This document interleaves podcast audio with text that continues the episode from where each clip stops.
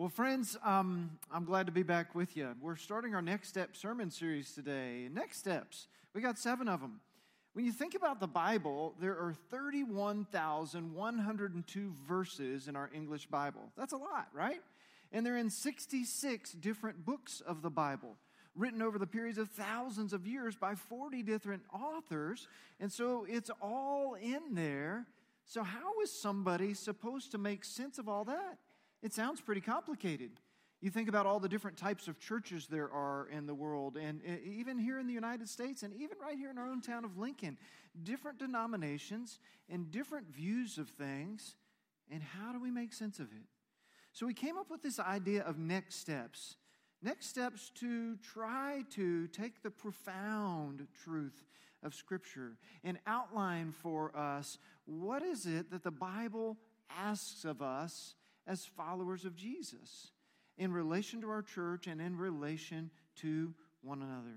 And our scripture memory verse for the month starts us with where we're at for today, and that's Ephesians 2 4 and 5. Let's say that together. Ephesians 2 4 and 5. But because of his great love for us, God, who is rich in mercy, made us alive with Christ even when we were dead in transgressions. It is by grace you have been saved. Ephesians 2 4 and 5. And all God's people said, Amen. We get saved, we trust Christ, we commit our life to follow Him, we ask Jesus into our heart, we become Christ followers. We use many phrases for that same meaning of realizing that I'm a sinner and I need a Savior and that Savior is Jesus, and He can be my Savior personally. And we enter into this relationship that that's what the Bible is about. The Bible, all 31,102 verses, is about the redemptive relationship of God with man and woman and child, and how He desires to know us because He loves us.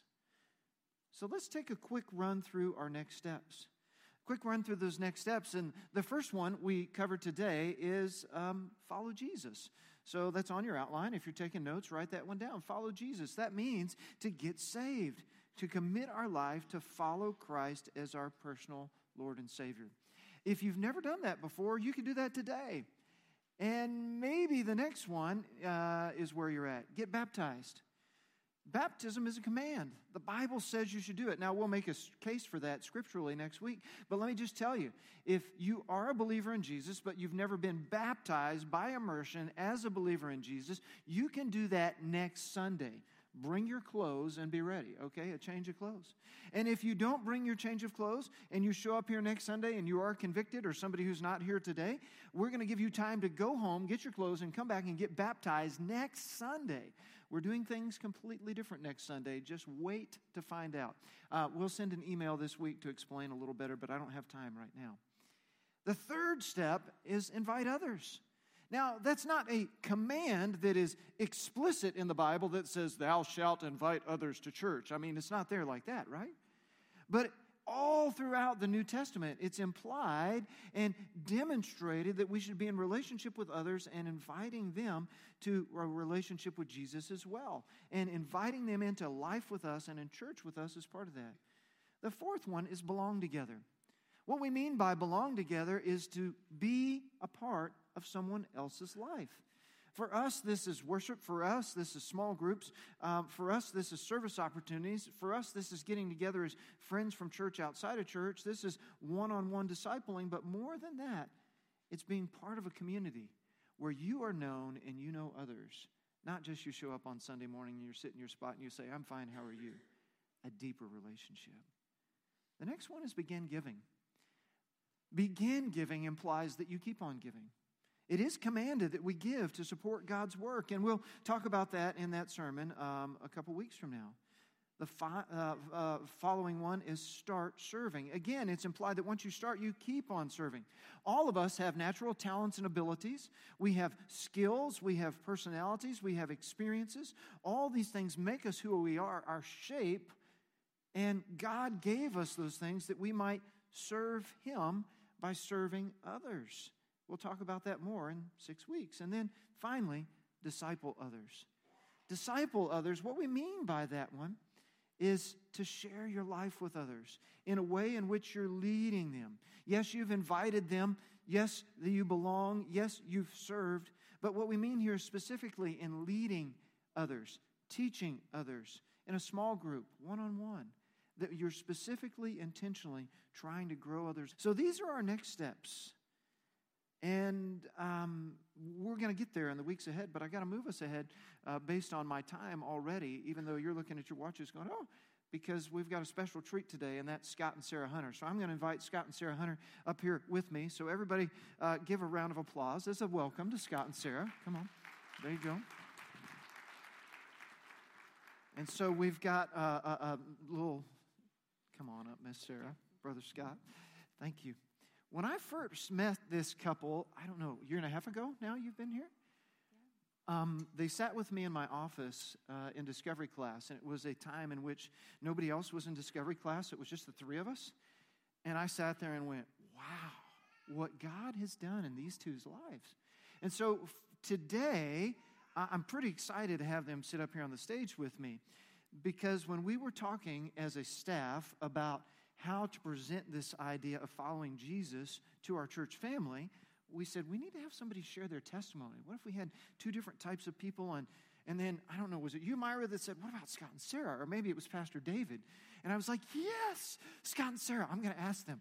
And so I had this amazing conversation with them Thursday night that lasted like more than two hours, but the sermon today won't last that long. Don't worry. So we're going to try to keep things a little bit shorter and let them tell their story and let them illustrate the scriptures. Because if you're looking at your outline, yeah, you got four points with four questions and four scriptures, and we'll get there. But let me pray for us, and then we're going to move ahead. God, we're so glad to be here today, and so glad that by your Spirit you can speak to us through your word and through other people. And we pray that you open our minds to understand and our hearts to obey. Give us courage, Father. Give us faith, whatever it is. That if we need to trust Jesus as our Savior today, we'd make that commitment public at the end of the worship service today. God, that if we need to take a step closer to Jesus or closer to someone else, that we would be willing to do that today in response to what you teach us here and how you challenge us. So, Father, we come before you today in the name of Jesus and we pray that you'd speak to us. And everybody said, Amen. Amen. So we're going to try to have a conversation as best we can up here, and you guys get to listen in, right? Because it's for your benefit. We did this, uh, you know, um, was that a year and a half ago as well in our scripture stories type thing? Yeah, yeah. And so we're doing it again. So Sarah, uh, introduce yourself. Tell everybody about your life as a child and all that sort of stuff, and how you grew up. For sure. Hey guys, is this okay? Are you on? You on? She's on. Hi. Can you hear me? Okay.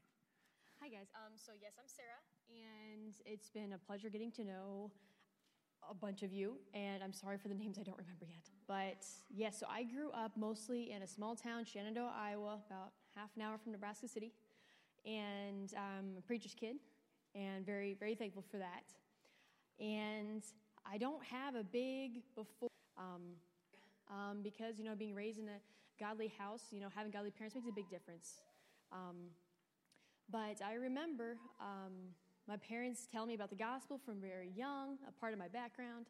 And one night, I remember when I was eight, my parents had kind of talked to me about, about baptism and surrendering your life and its significance earlier that summer.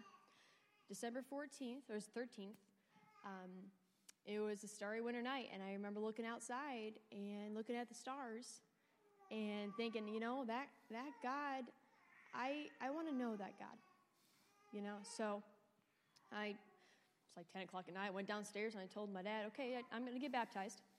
And he's like, okay, let's do it. So, um, so that was great.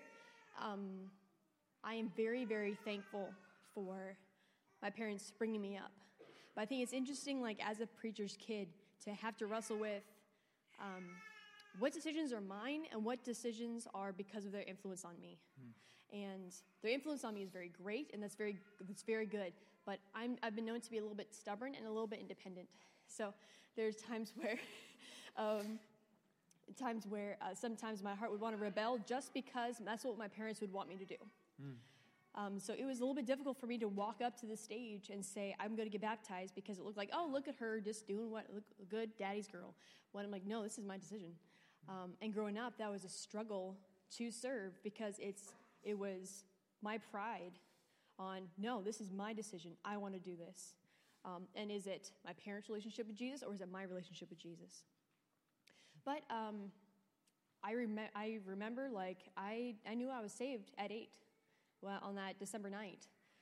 Um, I knew I was saved from hell, and I was very, very thankful for that. I did not know that, or I was told, I didn't understand that I was also saved from the guilt that God had forgiven me for the sins. And so, um, from third grade to eighth grade, um, it was a lot of working out my salvation, even though I wouldn't be able to put those words to it. So there'd be nights I'd just be laden with guilt, and two and three in the morning, this fifth grader reading numbers, you know, just kind of like, God wants me to read the Bible, I'm going to read the Bible, you know. I don't, it's numbers, I don't know, you know. It's not like I got anything out of this, but it was just kind of like trying to figure out, God, how do I get rid of this guilt? And um, so that was a very burdensome and kind of darker time um, as I was still kind of enslaved to that, even though I, w- I was saved. Some other things were going on there, and we'll get yeah. there when you talk again in a minute. But Scott, tell everybody a little bit about you coming up as a kid and as a teenager and stuff. Yeah, so uh, my name is Scott Hunter, and um, I actually grew up in a house where um, we were Catholic, but I think it was just because my mom, her goal was to make my grandparents happy. Um, so growing up, we didn't really go to church except for Christmas and Easter or when grandma would lay the guilt trip on my mom. But um, we, uh, we started going when I was in like sixth grade to a Baptist church uh, out where it was actually like an hour from our house, but we had been invited, so we started going and going every Sunday, and eventually we moved a lot closer to that church, and um, just seeing God orchestrate um, everything. He we we were going to church regularly and going on Wednesday nights, and you know a lot of the kids, a good part of them, because our church was about this size, and uh, a lot of the kids were, you know, believers and some were not. And I made a profession of faith when I was about 10, 11. And um, I just, I remember that I was really excited to hear the gospel, but I just wanted to make Jesus a part of my life and not necessarily surrendering any part of me to following Christ. So as I continued through, um, you know, and, and I'm not downing public school in any way, shape, or form, but going to public school, I wanted to be a part of everything that my friends were a part of, which is going to concerts, having a girlfriend, um, so on and so forth. And then as um, I got closer to high school, it I just kind of started to go off the rails, um, just by choosing my to surround myself with things that were um, direct opposition to uh, the gospel to Christ or to, you know, not conducive to um, nurturing a soul and a heart that are surrendered to Christ. So um, it was kind of a long, nasty road uh, from, from junior high all the way up until I was about 23. Um, it just got worse with drugs and such. Um, so you'll touch on that more in a minute, but uh, that's the thing that's amazing about Scott but it illustrates for all of us that no matter who you are, no matter what you've done, no matter where you've been, God loves you and He sent Jesus to save you, especially out of the pit and out of the despair and out of the depression, out of the guilt. When you look at your outline this morning, we've got four questions. And the first one there is uh, what's God's purpose?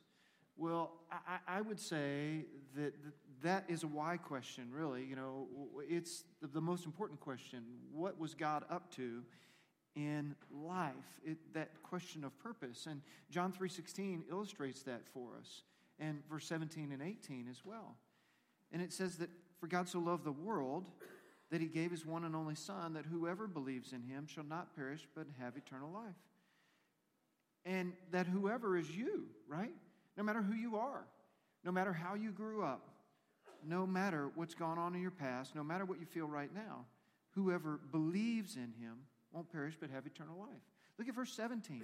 For God did not send his Son into the world to condemn the world, like the world would say, God's out to get you. but to save the world through him. Because God loves you, he sent his Son to save you. And then verse 18 Whoever believes in him is not condemned, but whoever does not believe stands condemned already, because he has not believed in the name of God's one and only Son. It's your choice. Nobody can make that choice for you. And you are not condemned by God, you are condemned by yourself because you haven't chosen to follow Jesus. God's got you in a place this morning where you're hearing the gospel, the good news of Jesus, and now you have the responsibility, individually and personally, and how you are going to respond. Your statement there uh, under the first point says that God loves us enough to give his son. God loves us enough to give his son. Can you imagine giving your child as a sacrifice for someone else? That's how much God loves you.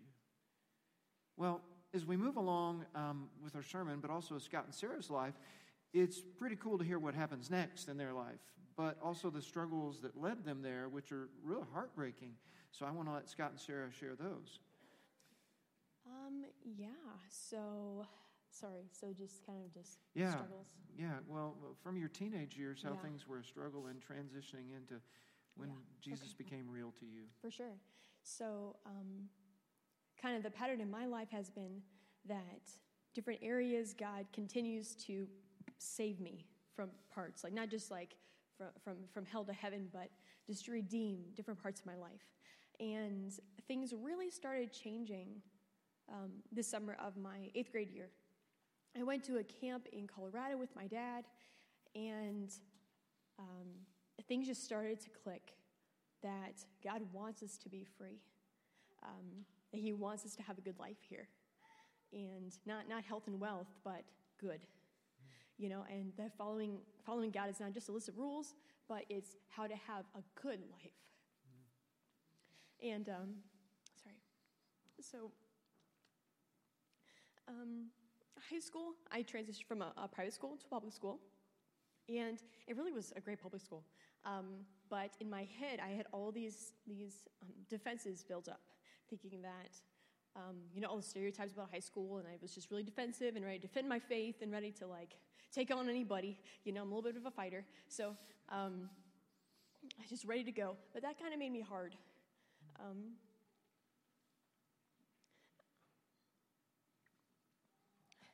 um, yeah, and so I, thank you, um, ended up kind of being going to self preservation and not looking out for other people. Again, just still wrestling with some guilt, still wrestling with who God made me to be and what He was going to use me for. So in my head, I kind of thought, okay, high school, what does God want? God wants me to be a charismatic youth group person that's going to save the church, save the school from the inside out. It's going to be great, like on a TV show. Yeah, so I'm going to be that. I am not made to be that. I am a strong introvert. I do not have great people skills, and I kept feeling guilty because my church, my, my school wasn't being revived. You know, like I wasn't dra- drawing anybody. That wasn't me. And so just trying to work and work and work. I'm not good enough. Not good enough. Not good enough. And, uh, you know, God ended up using some of just attempts to be kind years down the road. Again, nothing from me, but just God using us despite ourselves sometimes. Um, that was just very, very fruitful during the high school years. But specifically, when I was a junior, I went to like a Dare to Share or something, and there was a speaker, Phil Joel, who used to be with the Newsboys. Um, I couldn't tell you what he said, but he said something to the point of, you know, you say you love God. You, you, you, you claim to, to serve this guy. But what are you sacrificing in order to demonstrate that love? You know, are you willing to sacrifice an hour of TV to get to know your creator? Are you willing to give up these, these just not bad things, but just are you willing to give that to him in order to read the word, in order to figure out what he wants from your life and to see his heart? And um, he said something about waking up an hour early. And I need a lot of sleep. Um, a lot of sleep. Um, but for some reason, um, that, that really me to the heart. I'm like, okay, God, I've tried this, like with the diary, it goes for a couple weeks and then it's done. I, I need to know you. Please give me the strength to do this because I can't. I can't read your word every day. And especially being focused at five in the morning to, to do this, I don't have this in me. I need your help. And I can't tell you, like the first week was hard, but it was so good because God honored that like a sacrifice. I mean, it's an hour of sleep. It's fine. But that just that that trying to be dependent on him. God honored that, and throughout my high, the rest of my high school and my college, God made that easier and easier to do. And then it became a lifeline where I couldn't not do it. And that's not because of my strength at all. It's because I said, like, God, I can't. I need you to do this for me because I know I need to, but I just can't. And it sounds kind of silly that it's just this big thing for reading God's word, but that ended up being a lifeline for the rest of my high school and for all of my college. I have no idea where I would be. Um, that wasn't the case. And I just praise God for that. Amen. So, Scott, when you were in junior high, high school, you were in church, but you were involved in this other life outside of church. Yeah. And then things, there was a change down the road somewhere there. Yeah, very much so. Um, like, I mean, I, I won't go into too much detail, but I got as far away from God as I could, and I tried to hide behind, I mean, every darkest sin that you would never wish to see anybody involved in. Um, but to, to shorten it up a little bit, I was really, really bad with drinking and drugs. And in my early 20s, I had gotten a DUI. And after that had happened, and uh, I remember one night I had driven home and I was just really had had way too much. I indulged way too much in drinking. And I got home and I'd sitting in the parking lot and I didn't except for going out. Um, and I just as clear as day, could hear, like, what are you doing? And I looked because I thought some, like, I had accidentally taken a friend home with me. So, um, and, and there was nobody in the car, and I immediately, I had no answer for that question. I, I, I didn't know what I was doing. I didn't have any plan. I was, I moved back in with my mom, which isn't a bad thing in and of itself, but the, the fact that what had led me to be back there. Um, and I didn't have an answer. And I just, for the first time in my life, saw my sin the way that God sees sin, which is vile. I mean, and anything that I was that brought me joy was immediately the thing that caused me the most pain. So, um, I mean, I was just filled with just wondering and question after that was, well, what, what then? What can I do?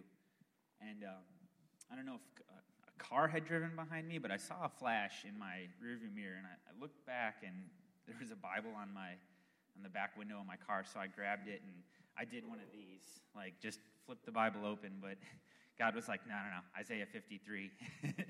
and um, you know, it says that God was pierced for, or Jesus was pierced for our transgressions and crushed for our iniquities, and it just cut me so deep. So I went to church the next morning, and I told I told the pastor there because this dude had, I guess, been praying for me for a long time. I barely knew him, um, and I told him I was like, I, I need something different. And I explained what happened. He's like, that sounds like a lot of prayers answered. So, um, so God was at work even when you were at your lowest. He was drawing you to Himself. Yes, absolutely. Which leads us to our second point. You guys on your outline is that's answering the question: Who can be saved? Who can be saved? Well, um, Ephesians 2 4 and 5, our verse that we read earlier together, it says, But because of his great love for us, God, who is rich in mercy, made us alive with Christ even when we were dead in our transgressions. It is by grace you have been saved. I love that little three letter word, but, at the beginning of verse 4. But because of his great love for us. If you read verse 1, 2, and 3, you hear all these sort of sinful things and uh, described in different ways, and you're like, yeah, I've been there. Yeah, I've been there. Hmm, hmm, okay, maybe I've been there too. But because of his great love for us, God saves us. That statement on your second point is that God desires everyone to be saved. No matter who you are, no matter what's happened in your life, He loves you. And He sent Jesus to save you because he's merciful. It's pretty amazing to consider. So, it leads to the question once you've been saved, then how are you supposed to behave after that? And that's your third point on your outline. And that's the third question is what does it mean to follow Jesus daily? Because it's one thing to trust Jesus as your Savior and be saved, to have Him in your heart, to commit your life to follow Him. But it's another thing to develop the practice that Sarah was already talking about of making Him Lord of your life daily and reading Scripture, walking with Him, being mindful of not just adding Him to my life, but me being part of His life, life in Christ. And so that's Colossians 2 6 and 7, but it asks that question what does it mean to follow Jesus daily? And Colossians 2, verse 6 says, So then, just as you received Christ Jesus as Lord, i.e., you didn't do anything on your own, God did it for you because of his great love and mercy. Continue to live in him, rooted and built up in him, strengthened in the faith as you were taught, and overflowing with thankfulness. So, continue there is a perfect tense verb. In the Greek, means it started in the past and it goes on indefinitely into the future. It's not something that stops. I know we feel like we have some ups and downs in our personal relationship with Jesus, but it's ongoing. And then he uses two different analogies rooted, an agricultural analogy, putting down your roots in order to put down your roots to get the nutrients to grow up. But then the other one, a architectural, build up, strengthened in the faith as you were taught. A third type of analogy, strengthened because you're growing. This is the way that God intends us once we have followed him to continue in our life. Your statement there is that God plans for our continual growth. He plans for you to grow continually. Not just to get saved, kind of exist like that and do life on your own terms, but to have an ongoing personal relationship with Jesus that's growing regularly. And that's the pretty cool part with Scott and Sarah as well. Not only did they have some different challenging backgrounds and some other things they hadn't even told you about, um, you need to sit down with them yourself and have a longer conversation about the things they've struggled with and by God's grace have overcome. But how they, as they have walked with Jesus, how their life have changed from this point.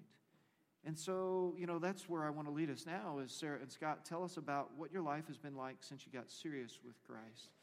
And I know there were some challenges even after the last part of your story you just told us too, but go ahead and tell us those things. Yeah, um, life's been perfect. No. Um, okay. the end. Um, Watch out for yeah. the lightning bolts. no, God's graceful. Um, yes. So, how is how has the change been different? Um, there's been there's been one thing that has been different, and I'm going to go kind of to the to the back when I was eight, um, just to kind of demonstrate that that what has been different. Um, before I was eight, I would get these nightmares that um, aren't like, I would tell my parents they're, they're monsters, but it was like a feeling of something being very, very close and very far away, something of it being massive, but just taking up a little bit of mass. I don't know how to describe it. On, on Google, it says it's Alice in Wonderland syndrome. But like for me, what was going in my heart was I needed to control it. And I, the more I control it, the more it overwhelmed me. And so I'd I just for hours, it, would just be like a presence that I would feel overwhelmed by, and it was awful. Once I was baptized, um, scripture came to my head, established for my parents, um, talking about how we can trust God with anything. And so I'm like, okay, God, you say this. I need to depend, like, I need to, I can't do this. I can't be stronger than this thing.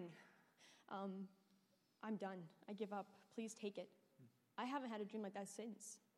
Um, and that's a little thing, but that is that is the change.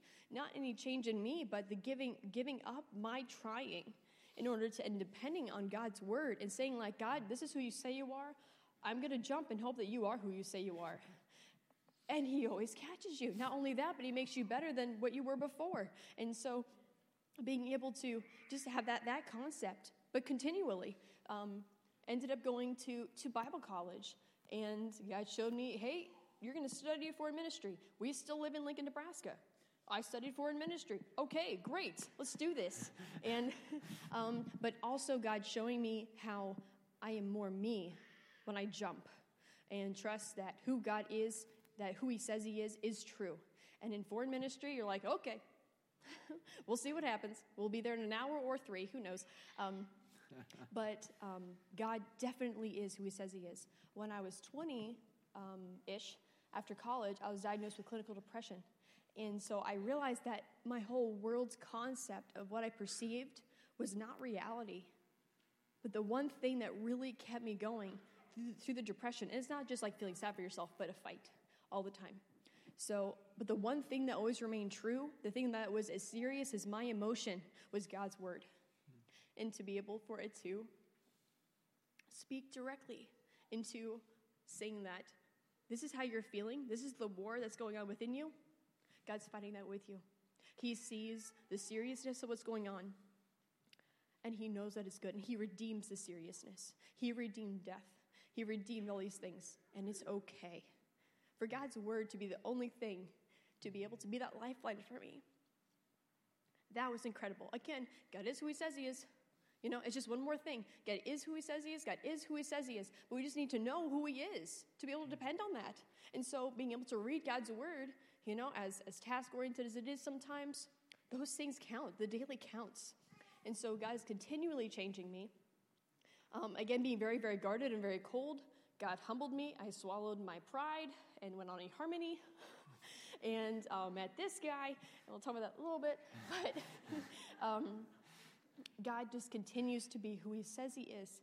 And it's just my job to continually figure out who He is through His Word to be able to depend on that. And um, I'm just very thankful that He is that faithful.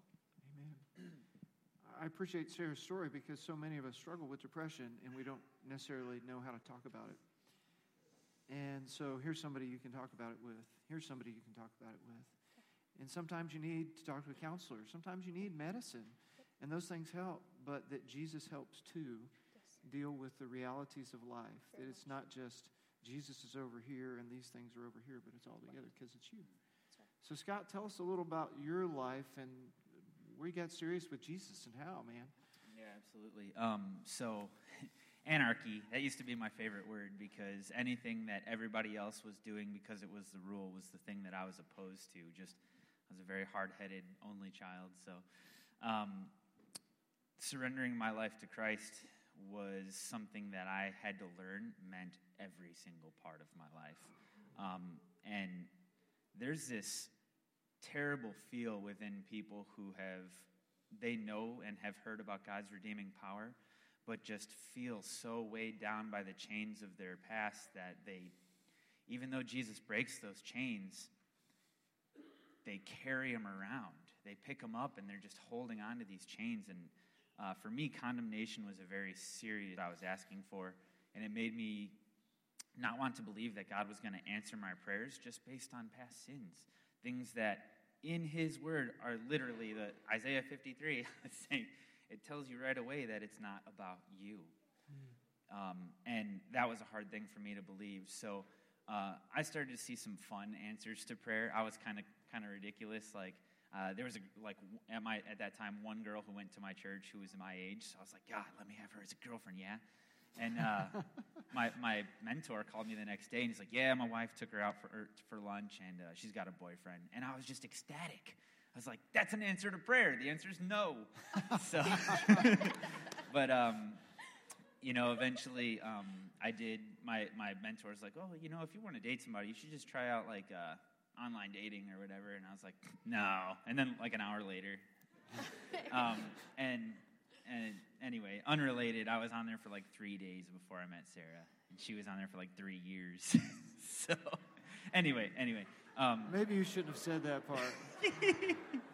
yeah. Uh, okay, okay. Um, so you got serious about Jesus, though. Yeah. And getting serious about Jesus helped you find the right person to marry, who was also serious about Jesus. Um, right. Pretty amazing. Yeah. Yeah. I mean, just I, I, interrupted you though. Was there something else you were going to say? No, no. I just it's it, I just if I could encourage anyone to trust in Christ, even if you're on the fence about it, God doesn't lie. He can't lie. So anything He says in His Word about what He will or has done is 100% truth.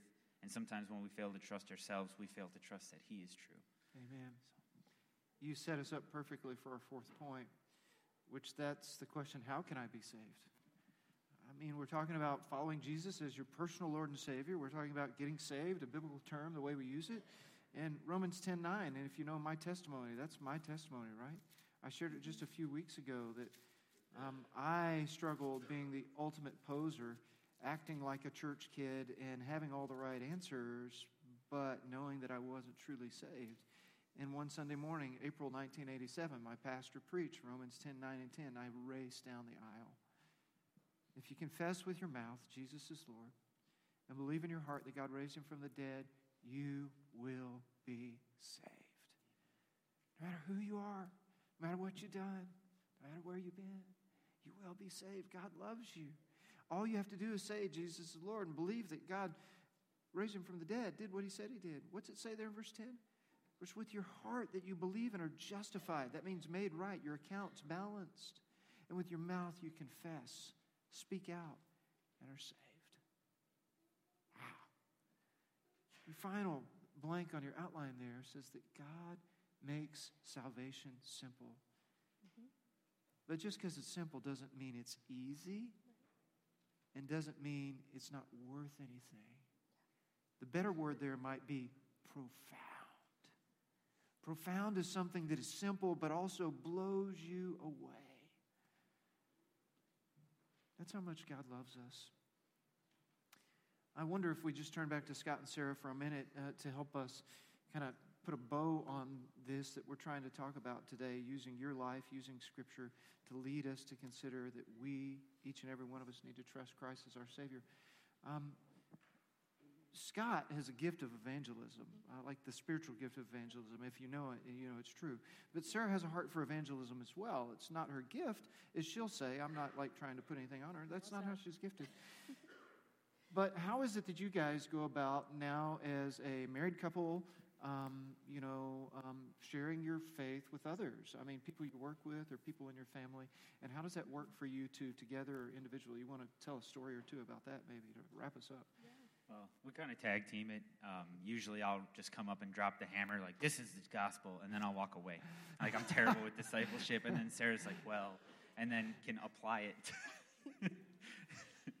but I'll let her tell you more about that. I just, it, we, we, we, both, we both know that the single best thing for anyone's um, to soul for their life is not just an answer to, to, to how to quit smoking or just an answer to how to sleep at night or to overcome insomnia or how to kick any habit that's you, you feel is destroying your life. The only destruction of a human is their lack of God sitting on the throne of their heart.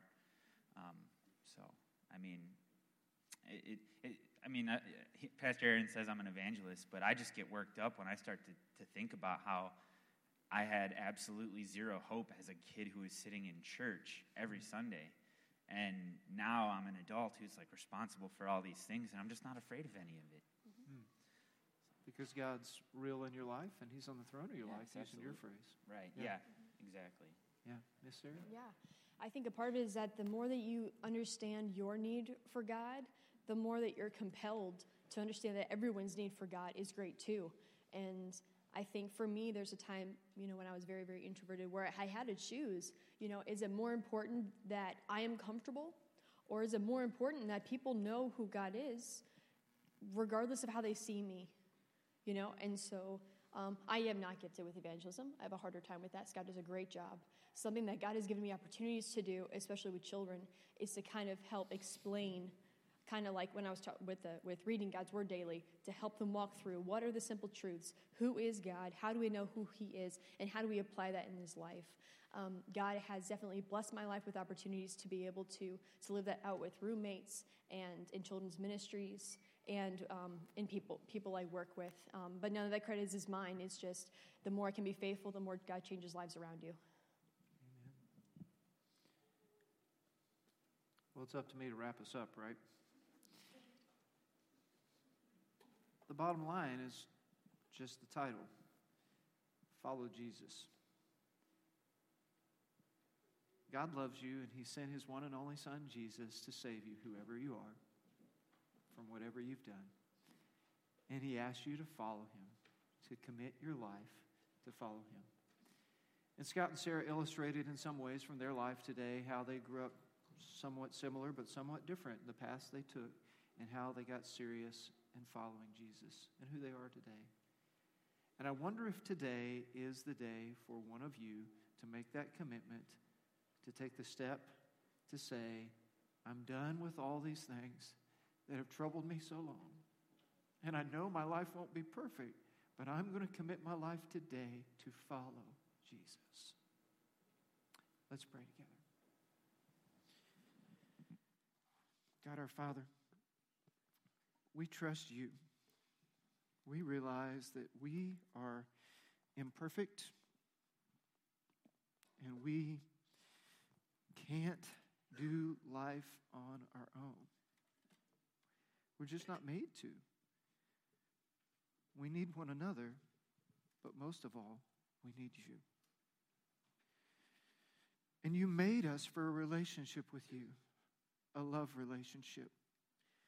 You so loved us that you sent your one and only Son, Jesus, to die for us, each and every one of us, as if there was only one of us. And because you love us, sometimes you allow us to um, do stuff that'll hurt us and hurt others to get our attention. Sometimes, maybe even you cause circumstances in our life to get our attention, to remind us that we're not God or we're not in control and that we need help. And like Scott and Sarah told us, you're there in the midst of the struggle to love us and guide us if we follow you. So, Father, we pray that if there's anyone here today who you've convicted through this service, that as we stand to sing, they would walk down this aisle and say, Today I'm committing myself to follow Jesus, whether they're a child or a teenager or an adult. And God, we pray that we would be obedient to you because what you have for us, a perfect love relationship, is so much better than where our life is at right now. It's in Jesus' name we pray.